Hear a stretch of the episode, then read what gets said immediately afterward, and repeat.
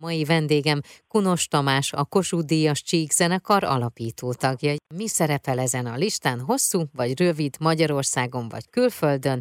Létrehozni valamit, vagy valamilyen rendezvényen, eseményen részt venni? De jó kérdés, és örülök, hogy ezt megkérdezte, mert bizony nem csak színpadon állni fantasztikus dolog, hanem néha széksorok között ülve töltekezni, és ott más előadásokat megnézve inspirációt kapni, vagy csak egyszerűen élményt kapni, ezek mind-mind-mind nagyon fontos dolgok, azt gondolom, egy művész életében.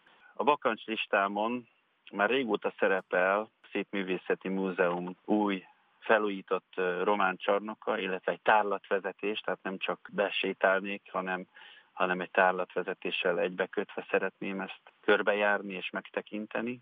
De épp ugyanúgy szeretnék koncertre járni, Ferenci György barátom és az első Pesti Rackák elképesztő muzsikája mindig óriási hatással van rám, úgyhogy, úgyhogy őket is szeretném élőben a jövő évben megtekinteni, illetve hát a színház.